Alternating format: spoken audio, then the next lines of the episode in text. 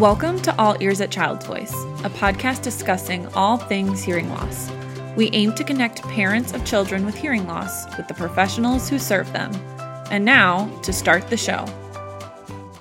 Welcome to All Ears at Child's Voice, a podcast discussing all things hearing loss. We aim to connect parents of children with hearing loss with the professionals who serve them. I'm Elise Sunberg, and I'm so excited for this conversation today. And I'm Haley Gubbins. Today on the show, we talk to Melissa Hyder. Melissa is Child's Voices school counselor who received her Bachelor's of Science at Cornerstone University in Education. Melissa also received her school counselor Master's of Arts through Lewis University. She is currently getting her Learning Behavior Specialist 1 certificate through Lewis University, and she is a certified children's yoga instructor. In addition to these wonderful accomplishments listed above, Melissa is a mom to three kids, two of which who have hearing loss. Landon is the oldest at 10 years old, and he has typical hearing. Aiden is 8 and Sage is 4. Both Aiden and Sage have hearing loss and wear bilateral hearing aids.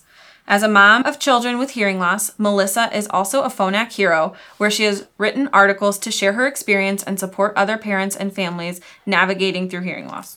Melissa, we are so excited to have you on the podcast today. Elise and I work closely with you on a professional level, and it's so great to get to talk things through that we are working with our students on the podcast today. Thank you so much for doing this. Thanks for having me. Before we jump into the main discussion, we like asking our guests to share a little something about themselves and their family. It could be anything something cute, something funny, something heartwarming. Does anything come to mind?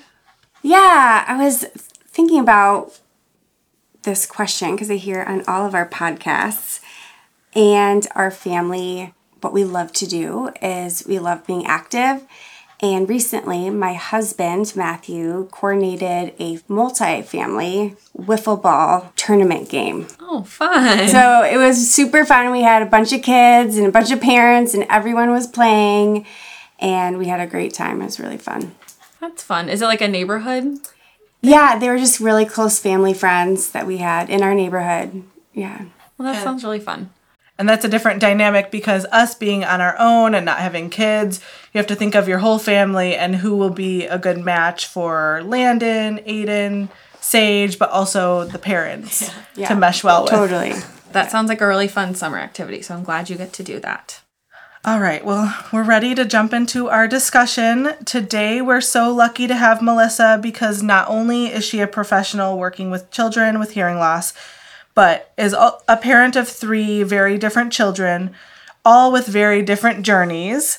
Melissa, could you give us a little more background into your family?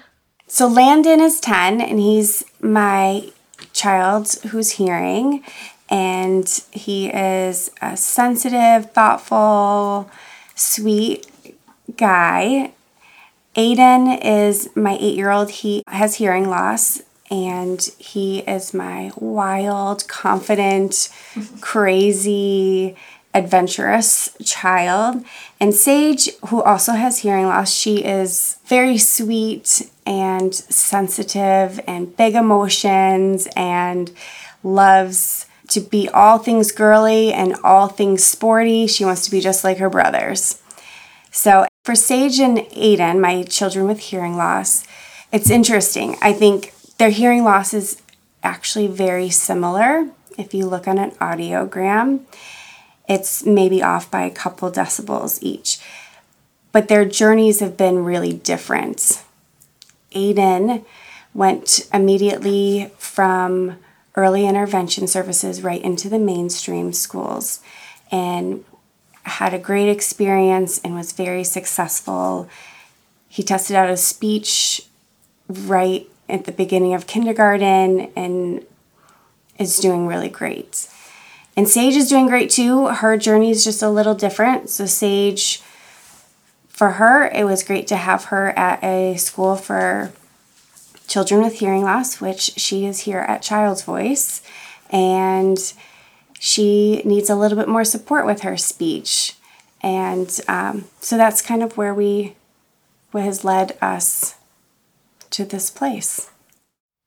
And for those listening, we had the chance to talk over Zoom with Aiden and his hearing itinerant. And that was a great experience to hear about how his mainstream is going and what his class looks like. We got to see a lot of videos from the itinerant, so that was amazing. And he seems like he is doing great, advocating for himself and being out in his own. Do you think that's because he was in a typical mainstream preschool and had to figure that out more on his own?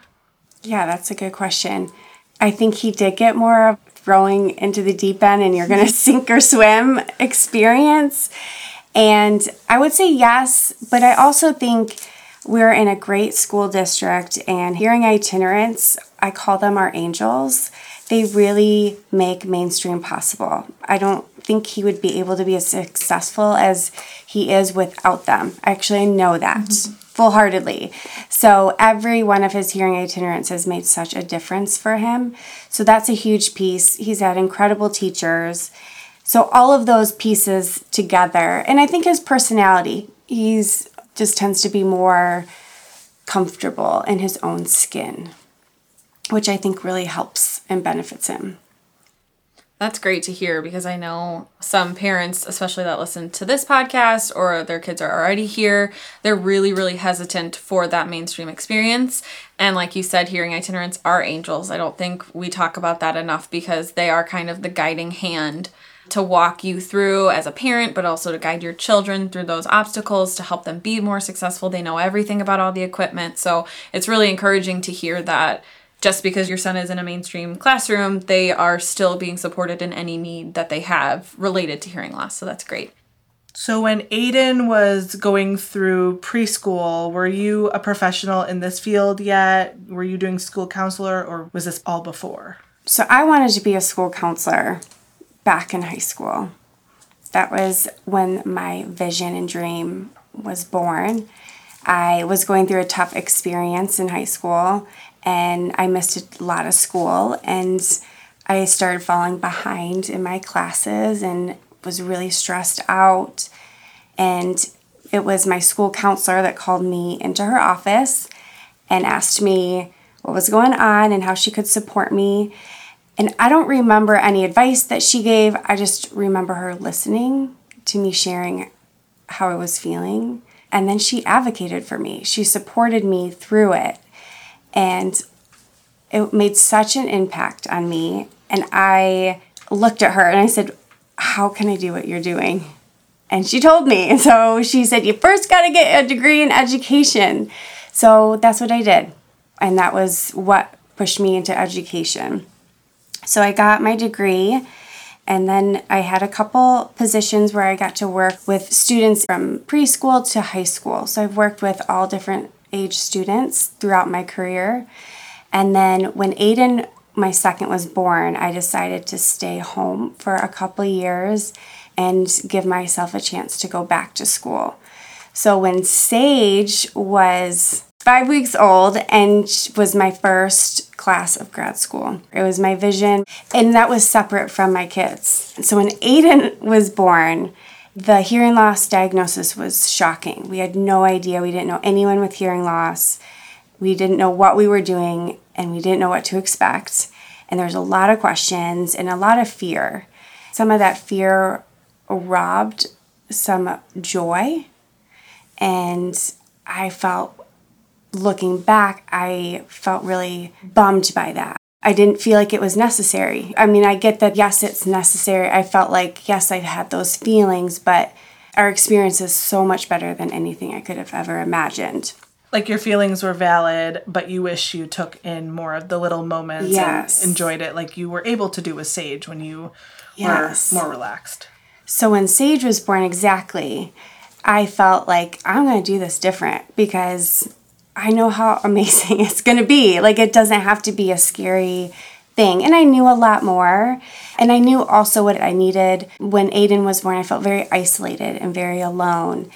And I knew that for me to be a better mom and more healthy, that I need to be around people who had experienced something similar. So that's what actually got me connected with Phonak was through Sage. They have a blog for people all over on the hearing loss world. they have a blog that's very inclusive. So I got connected with them and found little communities of support. And it was definitely different with Sage. So it was a very empowering experience with her. Going back to what you said about how you had all three children and then you decided to go back to graduate school. You're super mom. I don't really understand how you could do that, especially as, you know, I'm not a parent and I have a full-time job and I'm also going to grad school and I can barely keep my head on straight. So that's amazing. To have a 5-week-old. Yeah, Right. that is Yes. But do you think having children with hearing loss, I know you said back in high school you were looking at being a school counselor and you kind of already knew that path, but do you think having children with hearing loss kind of solidified that dream or helped you realize you wanted to advocate for children with hearing loss through your school counselor position? Tell us a little bit about that and how did this come about and how did having children with hearing loss lead you to being the school counselor here at Child's Voice? So I think I always knew I wanted to be a school counselor. I wanted to support students. That was never a question. I never envisioned myself working with children with hearing loss until I had Sage.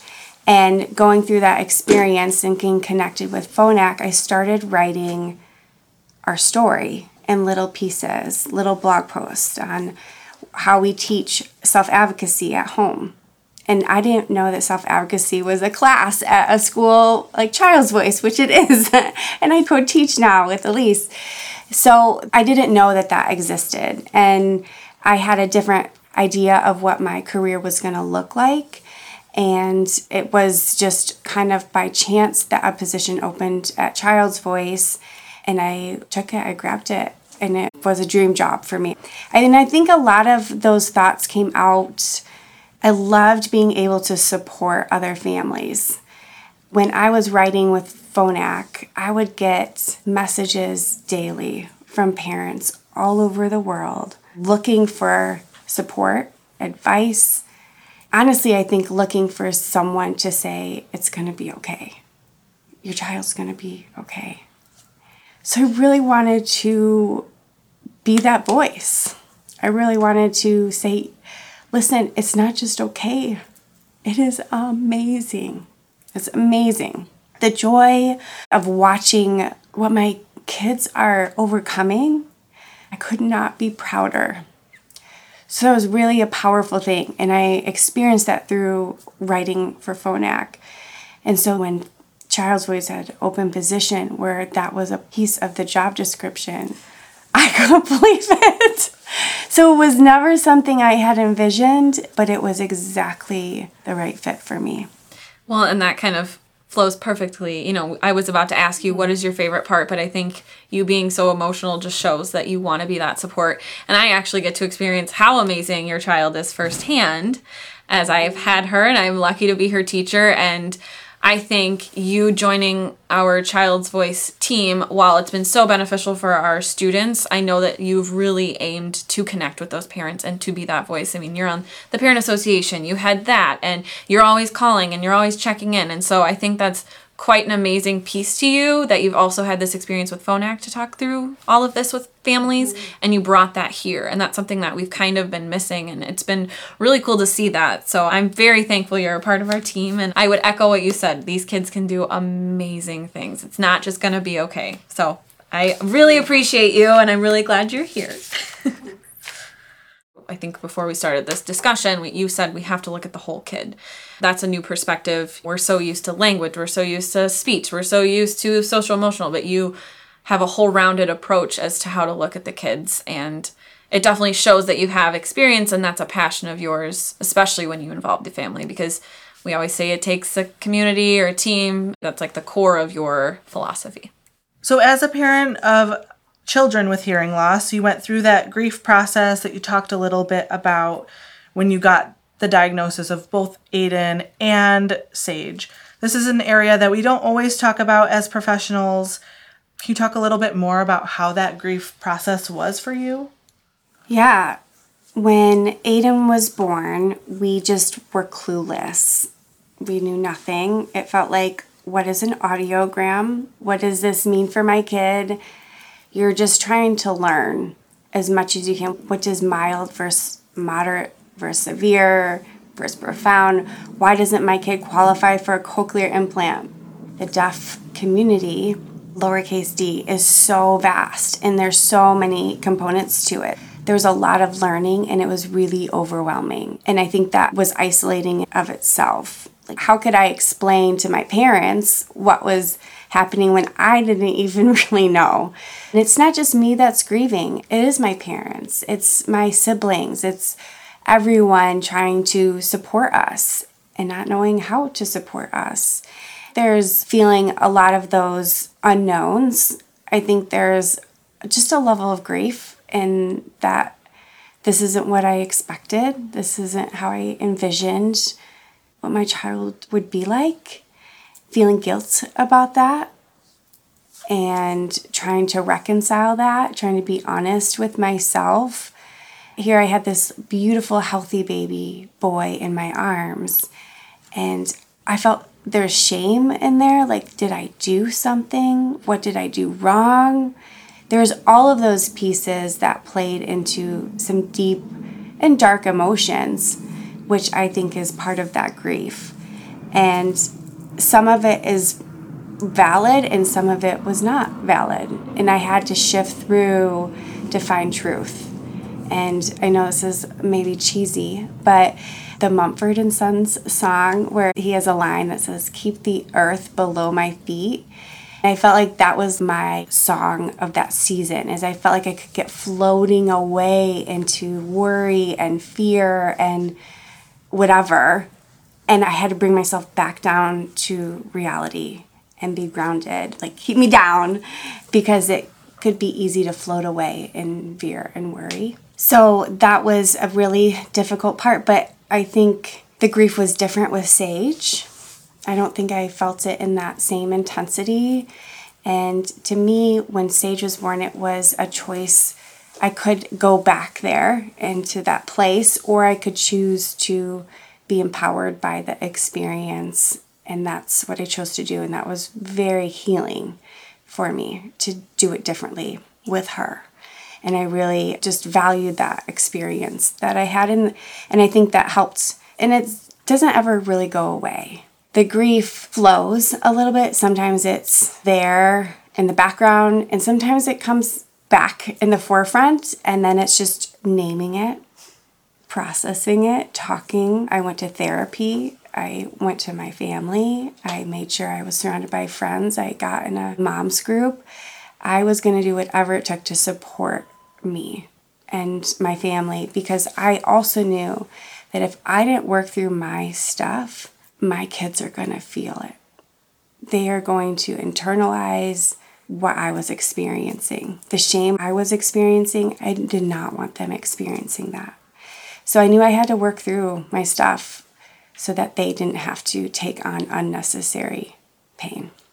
That is so powerful that you said that because I do think sometimes especially our kids, we see quote they can't hear much or they get told that or people think that they pick up on a lot. Mm-hmm. and i think they sometimes pick up on when kids can't understand them like or if a parent isn't as happy with the situation i think our kids are very sensitive to that. And i think that's so powerful that you wanted to feel safe and you wanted to feel empowered by that so your kids could see through that. And i know that we mentioned there's cycles of grief and we'll kind of touch on that but i think that's really important that you have to kind of solidify where you're at at first and then you'll kind of get through the rest of it because nobody knows what's to come mm-hmm. so i think that's awesome that you did that and it sounds like that experience ties into this favorite part of your job mm-hmm. connecting with your community and parents that have like experiences and are going through the same thing maybe ahead of you or behind you? Is there anything that you would like to say to parents that are starting the grief process as their children maybe begin to start school and might not be meeting milestones of mm. their siblings or their other peers? Every person, every parent, moms and dads, and children all are going to experience it in their own unique way and I think it's important just to be honest and name the emotions you are feeling. That's essentially what I teach on a daily basis.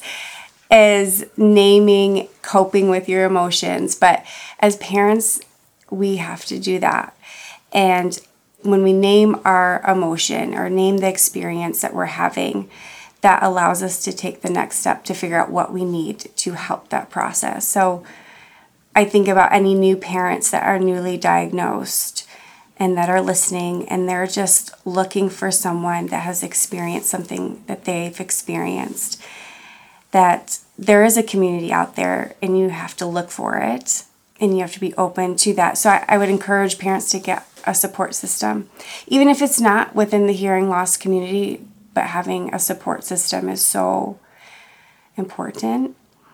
And being honest, and if you need to get support, like therapy, that can be really powerful for parents.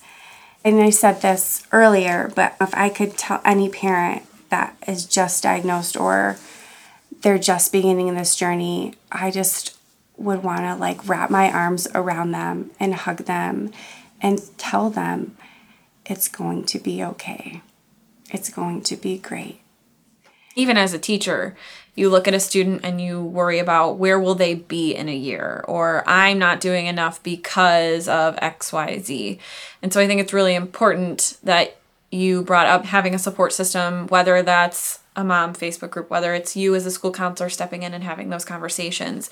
I think just finding that, even as a teacher, I need to have other teachers around me that can say, You're doing a great job. So finding that support can really, really make all the difference. It can make or break. I think of Frozen 2 when Anna says, You just have to do the next right thing. And I would say that to newly diagnosed families, like just do the next right thing. I got so caught up with are they going to get married? You're like 20 years down the line. And what is school going to be like? Will they be bullied? Are they going to fit in? Will they be able to share and express? Like, you have all of these huge fears, but in the moment, you have a three month old baby. That's what you have right there. Like, just do the next right thing now. Those things work themselves out. You don't have to worry about them today. That's a wonderful reminder. Everybody needs that. It's one step at a time, it's one foot in front of the other. And you're growing with them. Mm-hmm. So they understand that you're growing, you understand that they're growing, right. and it's not the big jump of you have a newborn, your newborn can't walk yet. They're not walking away from you. You can focus on mm-hmm. that and then go to the next stage. It's what we say all the time with teaching. Take it one day at a time. You might need to take it one minute at a time until you can last an hour at a time. We talked about going to school can start the grief process or as your child goes into school and you said well can they share are they sharing emotions etc and you said also that you focus a lot on naming those emotions and we see it day in and day out you're in miss robbins room teaching emotions you're with elise working on that a while back we did an episode on theory of mind with landon lacey and she talked a lot about naming those emotions as part of typical development. And so you expressed as a new parent newly diagnosed you didn't know what that would look like for them. So why is it so important to name these emotions that the children are going through? Why is that such an important step to get them more socially competent? When you name emotions for yourself as well as your children, teaching them, it's the first step in being able to self regulate. So, when you think about these big emotions that all of us experience and have, when we can name it, it becomes more manageable. At Child's Voice, we talk a lot about the zones of regulation.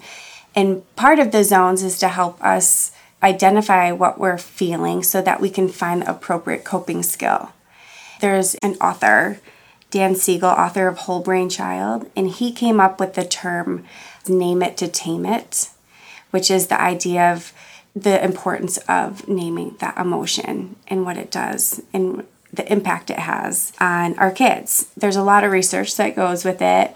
One key study that was done was they found that you have this intense anger. If you feel angry and you have someone that pushes it away, it doesn't necessarily diminish the anger. In fact, it can make it continue, or you find a different way of dealing it with maybe in unhealthy ways. So when we named the anger, what they were noticing is that the feeling of anger is going to be in the amygdala part of our brain, which is our feeling parts of our brain. And when you name the feeling, you are activating the prefrontal cortex, which is like a left and right brain more balanced, and you're diminishing the amygdala a little bit. You're not taking the amygdala away. You're not trying to take the emotion away. You're just trying to have more balance, which then allows you to manage the emotion. So, this is important for every child and every human being out there is knowing how to name the feeling and then figure out how to regulate that. A key part of our social development, which is theory of mind and you know, dealing with disappointment and all of those pieces help with learning too. It develops our kids' emotional vocabulary. And so when you think about, and I knew this for Sage, when she was one, she was feeling embarrassment. Oh my gosh, my one year old, like, it seems like such a complex emotion. And I remember being like, how do I name this for her? She's feeling this complex emotion. Just because our kids have hearing loss and they can't say what the word is doesn't mean they're not feeling something that word is. I totally understand and feel very strongly about where you're coming because I know a lot of people will say our kids aren't there yet or they don't have that language. But we're also taught as teachers, and Elise, you went through too, is to scaffold that language. And just because they can't name it doesn't mean they can't feel it. Maybe they're saying, I feel mad. I'm like, well, no, you're feeling frustrated because of X, Y, and Z. And I know that Landon talked about too having that emotional vocabulary. She has a whole list of really when your kid starts talking about being mad, start introducing, you're feeling frustrated, you're feeling angry because you're right. Every child has the right to be able to name that emotion, to feel that emotion. So we need to give them the language to do that. Yes. And I think sometimes as teachers or professionals or parents, we feel maybe uncomfortable with talking about the mm. emotions. And you do sometimes think if we bring attention to it, if we talk about it, mm. if we really harp on it or whatever it may be, that it's going to get bigger. The child is going to feel it more. It might snowball into a bigger issue. But name it to tame it is such a great thing to remember, you can move it to one part of your brain and try to use both sides that are balanced so you feel the emotion, you talk about it, and you can move through it. The zones of regulation, the talking about the emotions out loud and finding the zone that you're in. I participate in the mm-hmm. zone, the feeling check in, and the zones of regulation. And that was something new to me that I was not realizing I'm in the yellow zone. I'm frustrated and irritated and I don't know why, but that's okay. And it's it's helped me get more aligned and back to the green zone or just back to feeling like I can deal with what I need to deal with. It's been really helpful for me too. Can you do like a quick explanation of what the zones are because we're familiar and I'm like, "Oh, I hear you say green zone, yellow zone," but maybe some of our listeners don't know. Yeah, so the zones of regulation are a way of essentially categorizing emotions. So the green zone is our goal. We want to be in the green zone. We're ready to learn. And so we are focused, where our eyes are on the teacher, we're feeling good, we're feeling calm, we're feeling in control of our bodies. And sometimes, and not at the fault of anyone, we get a headache, we have a tummy ache we have to go to the bathroom. Things come in through the day, so we do a, a lot of mindfulness with our students too on how to be aware of our bodies so that we can recognize wait a second, I'm wiggly, I'm uncomfortable. When you're wiggly, uncomfortable because you have to go to the bathroom, your tummy hurts, you're not necessarily focusing on what your teacher's saying, and then you're not learning. Right? So, if our goal is learning, we want our kids to maximize learning, you want to teach them themselves how to be aware of their own bodies so that they can recognize when they need to cope in some way. I'm going to be aware that my tummy hurts. Why is my tummy hurting? Oh, I have to go to the bathroom. Oh, wait, I might be sick. Or sometimes I'm feeling worried and anxious sometimes and nervous about something. Exactly. And so then you might be in the yellow zone. Are worried or even silly, like when you're so silly you can't focus. You're so excited, you're can't stop thinking about the play day after school. So you're not focusing on what's happening. It's where your mind is at. So we'll say, "Oh, you're in the yellow zone." Or you might be in the blue zone, which is sad or hurt or tired and you're moving slow like a snail. So you might be in the blue zone. Or our red zone is our anger, frustration, you're taking out your anger with your body. And all the yellow, the red, and the blue are when we are not in a place of learning. So we want to be able to name that, recognize that, so that we can then have coping skills that are appropriate. So when you're tired, what you would do to cope with your tiredness is not going to necessarily be the same you would do if you're feeling silly and you can't settle down. So you want to then be mindful of the coping skill you choose. That was a really good way to describe it. For our listeners, if you want to look more into the zones of regulation, mm-hmm. this is also something you can do at your home. Mm-hmm. So I know we really didn't get into attachment or what you can do at home, but naming those emotions and being able to say, I'm in the yellow zone, how can we fix this? I'm in the red zone, how can we deal with this in a, healthier way? That was a great way to tell everyone this is a really simple way to name these emotions and to work from there. At school, we've been talking about building our toolbox and what helps you if you're sad. You might listen to music, you might read a book, you might color in your journal, draw a picture, express yourself are there any suggestions on how to build some of these social emotional skills at home that kids can do with their parents? One of the things I really emphasized over remote learning with parents and families is to, and it can be super simple, build a calming corner or calming space at home and I can send a link on the description and what that could look like. But a calming center at home is great. I put up our feelings, like pictures and calming strategies, and even having the zones of regulation up there as a way of just continuing to build that vocabulary, giving a safe place to have those emotions. I mean, everybody gets angry. It's one of our Kimochi phrases is it's okay to be mad. It's not okay to be mean. And so, how do we make sure that we have that emotion that we're experiencing without hurting ourselves or others through that emotion? So, calm down corners are great. And I think for parents, learning to be okay with their own feelings and their own emotions and learning to reframe some things is something I had to do. I had to do some unlearning. It was really easy for me to say as a parent, you're okay, you're okay, you're fine. And they're like screaming and they're like, I'm not fine, I'm not fine. And so finding other ways that to me, I see you, I see you, you're sad, you're hurting. I'm here. I'm here. And I started retraining the way that I soothed my child with my words because it might feel soothing to hear you're okay.